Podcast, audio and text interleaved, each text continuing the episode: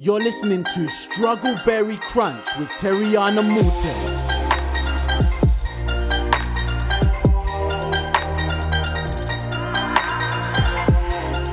Welcome to Struggleberry Crunch, the best podcast to navigate your life and explore the flavor of your struggle.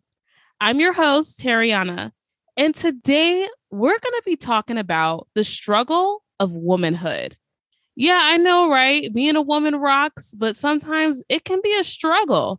And because of this struggle, I brought some reinforcements in. One of the best in the game who is helping women everywhere decrease that struggle through an amazing nonprofit called Helping Women, period. So let me introduce co founder and executive director, Lisney Tate. How are Hello. you? I'm good. How are you? I'm doing good as well. I'm so thankful that you're on today just to talk about your experiences and about this nonprofit that I'm so interested in getting the word out about. So you're in Michigan, right? I am. Yep, right in Lansing, right in the heart of Michigan. Nice. So what exactly is helping women period and where did the idea come from? Helping Women, period, is a nonprofit that provides free menstrual products to those experiencing homelessness and low income disparity. We've been around since 2015, and I always call us an accidental nonprofit because we really didn't mean to start a nonprofit. We were just going to Mm. raise some money and do a one time event. so, my friend and I read this article in Huffington Post, I think, in January 2015 about the lack of menstrual products for homeless women. And we were just astounded. We had never considered Mhm. giving pads and tampons. We'd given cereal, we'd given soup, we'd given mac and cheese, you know, like the things you give to a food bank, but we'd never thought about pads and tampons. And we just couldn't imagine not having what you need when you need it. Mhm. You know, at that time of the month, it's already, it's already, there's so much going on at that time of the month anyway. And then to not be able to take care of yourself is um, Mhm. really kind of demeaning, I think. So Mhm. we decided that we were going to hit up a couple of friends. We'd have a breakfast, raise some money, buy some cases off of Amazon, and be done. Mhm. Um, we put it on Facebook on a Sunday. On Tuesday of that same week, we had to change the venue because we had 100 people who were interested in coming, not just the 30 that we had first thought of. And on Thursday of that week, we filed nonprofit paperwork because there were people from all over the world who wanted to give us money, and we wanted to be as transparent as possible about what we were going to do with that. Wow, all over the world? Yeah, yeah.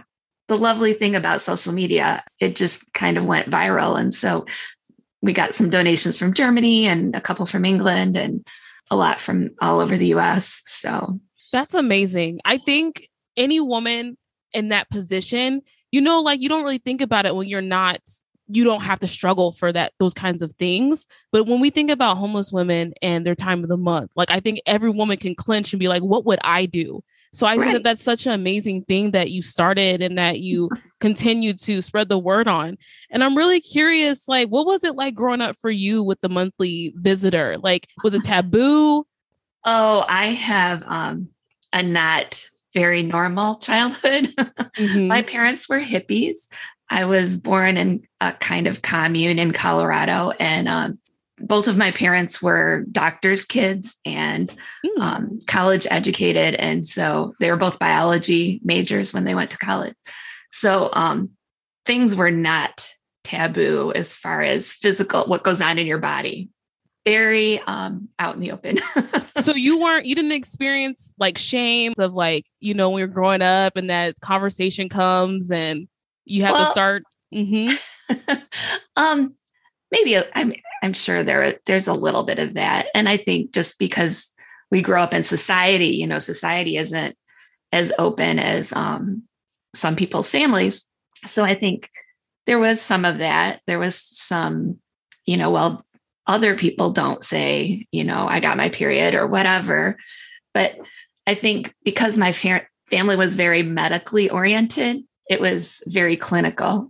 Mhm. And I will say one thing that we never talked about that I think nobody talks about really is the whole cycle of the menstrual cycle, not just the messy parts. You know, the media, the companies that make pads and tampons, they focus on the messy parts because that's the part that they can control.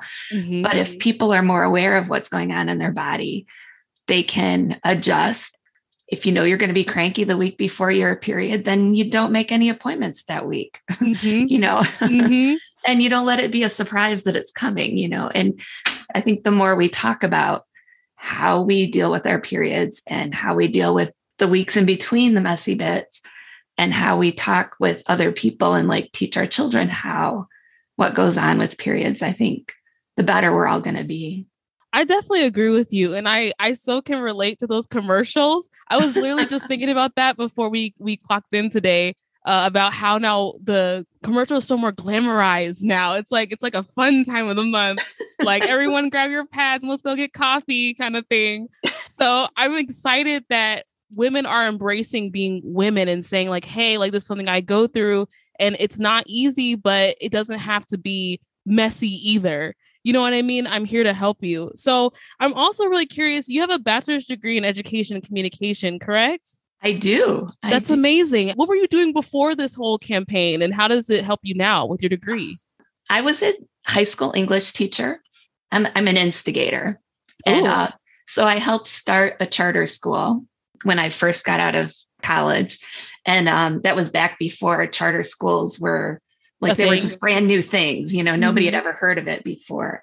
So it was very helpful. The the charter school that I was in was very um kind of hippy dippy. All our kids called us by our first names. They didn't say, you know, like Mrs. So and so. It was all Lizney this and Lizney that. And um, we were very interested in making sure the kids' needs were met before we started talking about English class. You know, we made sure they had food. We made sure that they knew that we cared for them and that we were there for them. And um, I think looking at people in that way, you know, like not just I'm here to teach English, I'm here to do this one little job, like being able to look at whoever I'm dealing with as a whole person, I think has been very helpful where I am now. That's amazing. Have any of your students reached out to you since you've become this phenomenon? Half my friends on Facebook are my students, really. my former students. Yeah. That's cool. So, what does it mean to end period poverty? Tell me more about that. Well, period poverty is when people don't have the product they need when they need it. Mhm. um, and it, it's kind of dually stigmatized. So the period part is stigmatized because nobody wants to talk about periods, or at least they're getting it's getting better. But like when we started this, nobody wanted to talk about periods. Like I couldn't even say pads and tampons when I was interviewed on TV. I had to say, you know, feminine protection products. Really? Yeah, it just makes my eyes roll because we don't need protection from anything. Mhm. and people don't need protecting from our femininity, right? Um, Mhm. But now pads and tampons, and I don't even blink when I say that. Going back to what I was saying, period poverty is dual stigmatized. So people don't want to talk about periods and people don't want to talk about poverty. Our society doesn't like dirty people. Mhm. And we don't have any federal programs or state programs that help support those people who are, are most vulnerable to become cleaner. Mhm. When we first started, I thought women, infants, and children, WIC, would cover pads and tampons because that just seems very appropriate for that Mhm. group. But they don't. There's no federal program that pays for cleaning supplies or soap or shampoo. And so I, I think our society sees poverty as something that could be catching and they don't want to deal with it. Mhm. So when you talk about period poverty, there's this ew feeling twice. yeah. and um, so I think the best way we can get rid of it is to just keep talking about periods and bring it up that this is an issue. You know, everyone who's listening has either had a period or they love somebody who's had a period. Mhm. And all of us who've had periods know that time. You kind of mentioned it earlier in our lives when we've had a surprise period and we haven't had the product that we need. Mhm. And we have that sinking feeling in the pit of our stomach, and we start thinking about what our options are. You know, like, do I have something in my purse? Is there a machine in this public restroom? Does it work? Do I have change? You know, you go through all those things, but for most of us, we can go back home and clean up and grab the stuff under the sink and it's just another day. Mhm. But for people who are experiencing homelessness, who are experiencing poverty, don't have that option. You know, maybe they only have Mhm. one pair of pants and they bleed through that pants. Then what are they going to do? Mhm. Um, or they try and use a product that's not meant for that. Yeah. You know, so they use a t-shirt or a sock, and that could lead to infection. And if they can't afford period products, they probably can't afford insurance. And so that's another drag on our society as a whole. It's not just, you know, those people that live over there. it really does stem around breaking that stigma and the taboo because I can even recall as a young college student being so broke as we all a lot of us can relate to that and thinking like can I buy pads this month or food? Can I get my books or pads? You know what I mean? Just it, because it was so expensive and then I'm I'm going to be honest being guilty of like stealing pads from the workplace bathroom or like I don't know. I don't know if any other women can relate to me out there, but like the struggle is real. And so that's why when I look at your website, which is so beautifully crafted, and I please everyone go visit helpingwomenperiod.org. Like you you show the toilet paper, you show the newspaper, and you can imagine yourself looking around like what can I use until I can like just make it through these last couple days. Yeah, Uh, and we we work with a lot of colleges, um, like a lot of college food banks, in order to make sure that they get the product that they need, and a lot of high schools.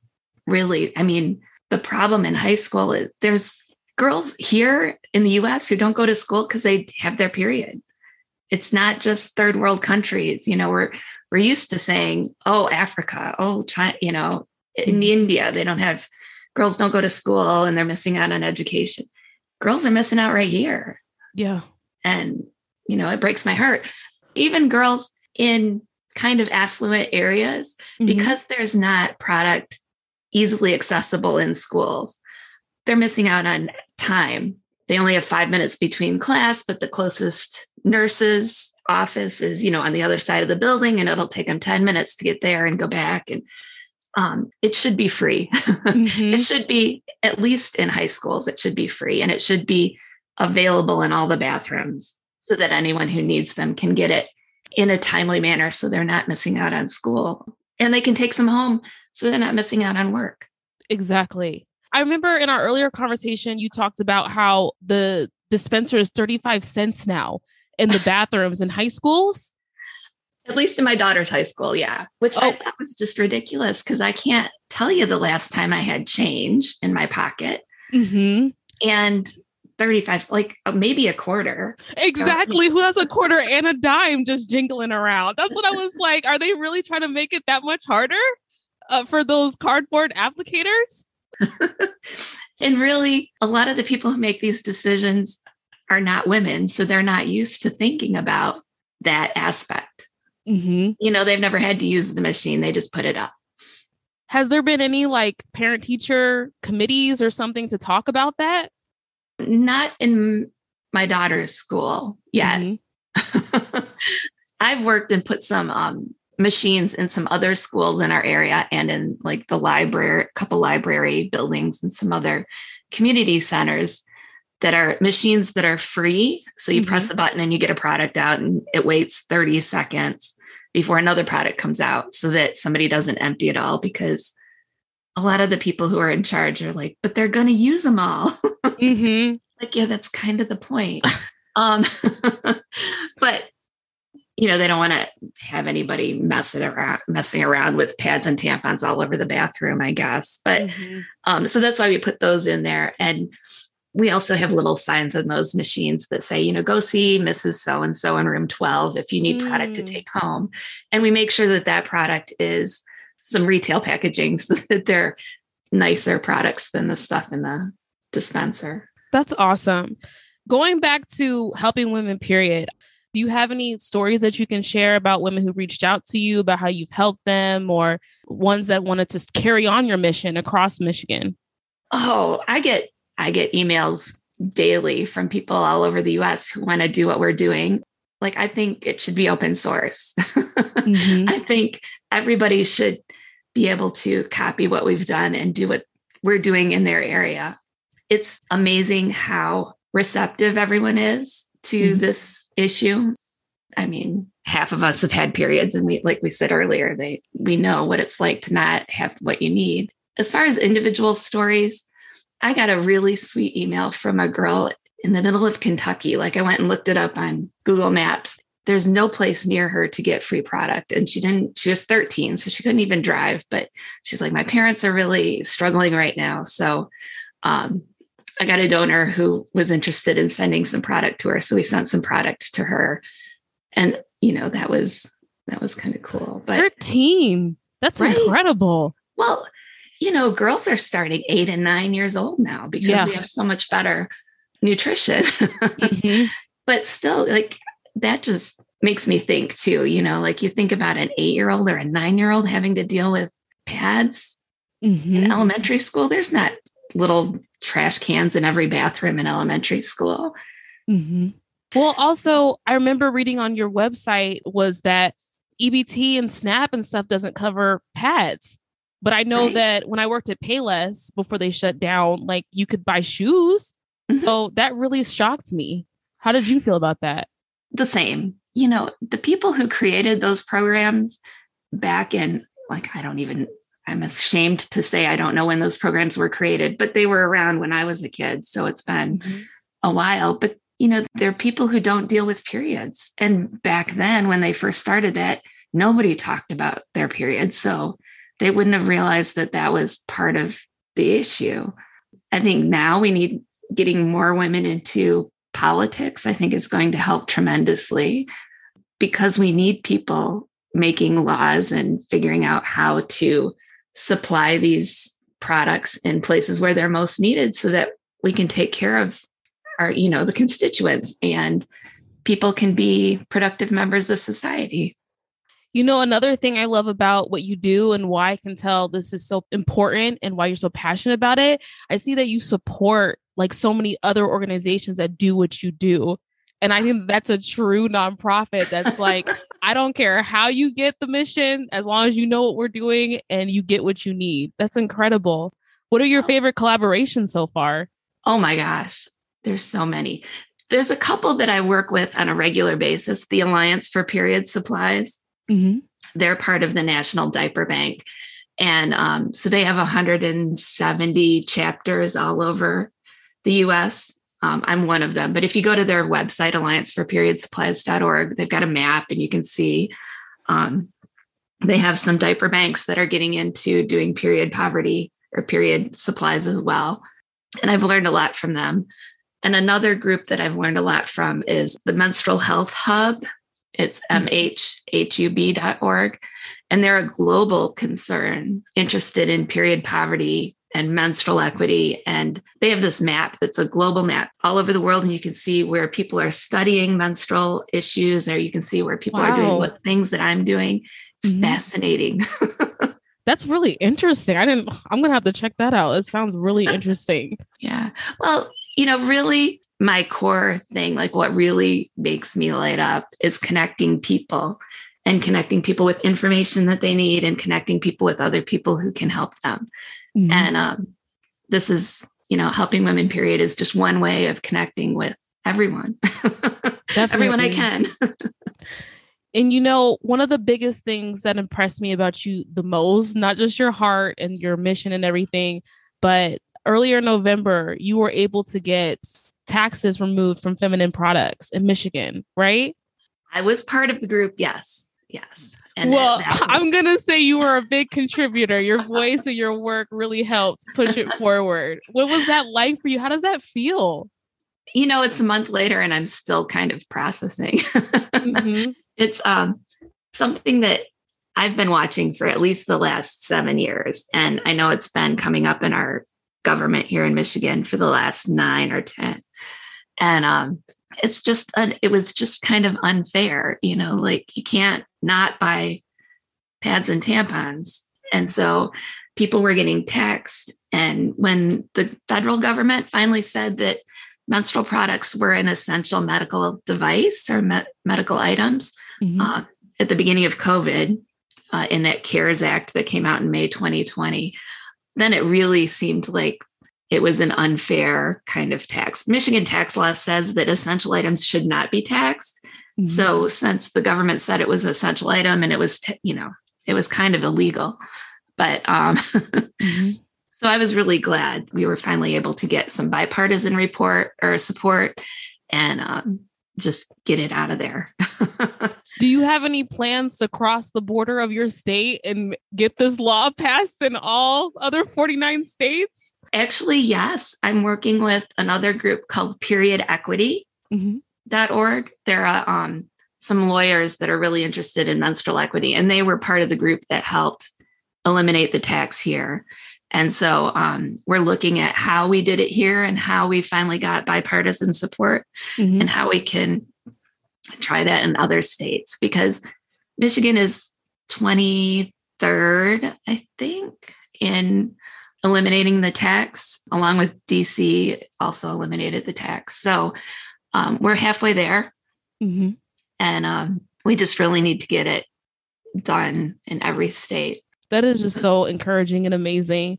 And before we get into our rapid fire questions and close up, I just want to uh, give you a chance just to shout out how people can connect with you and just see do you have any events coming up, any drives that people need to be aware of in case they want to give a drive to Michigan and help you out? I'm on Facebook, Twitter, Instagram, Helping Women Period or Helping Women One. And you can always go to my website, helpingwomenperiod.org. There's a contact info sheet at the end and just contact me and ask me whatever. I try really hard to um, make sure that there are volunteer opportunities for as many people as can be. One thing that people like to do is sew bags for us so we can give product out discreetly, um, like just little drawstring bags. Um, and that's really helpful. We've distributed 8,000 of those already this year. So um, it's something somebody can do at home if they have any, even little sewing skills. That's awesome. well, we're heading into our rapid fire questions. There are five questions, five seconds or less. Are you ready? Sure. Bring it on. Awesome. One word to describe your 20s into 30s. Unknown. I did not know what I was doing. Which book should every young adult read? Oh my goodness. Um Come on, teacher. no, I was an English teacher. I'm like, no, not that one. Wait, maybe that one. Maybe. Oh, oh, oh. So I'll tell you the one I just read mm-hmm. is um Shonda Rhimes, The Year of Saying Yes. Ooh, great book. What is one piece of valuable advice that you received from your mom, dad, or mentor? Um, from my grandmother, who was also a starter of things. And um, she just told me to be aware, pay attention. What does success mean to you? Okay, I'm working on this. This is really a hard question. Um, success to me means I don't know, doing what I'm doing. and the final question that everyone waits for at the end of the podcast what is the current flavor of your struggle with womanhood? I would say it's like um Chex Mix. There's a little spicy, a little sweet, a little nutty. It's very crunchy. oh, one of the best answers. I love that. that is amazing. Well, I hope you come back. And if you're having any new things going on um, or need to give a shout out to new events, and I just want to thank the listeners and I want to con- encourage them to embrace this problem, find solutions, take action for real this time we can make it through womanhood. And I know you can too. Have a good day. Bye, Struggleberries.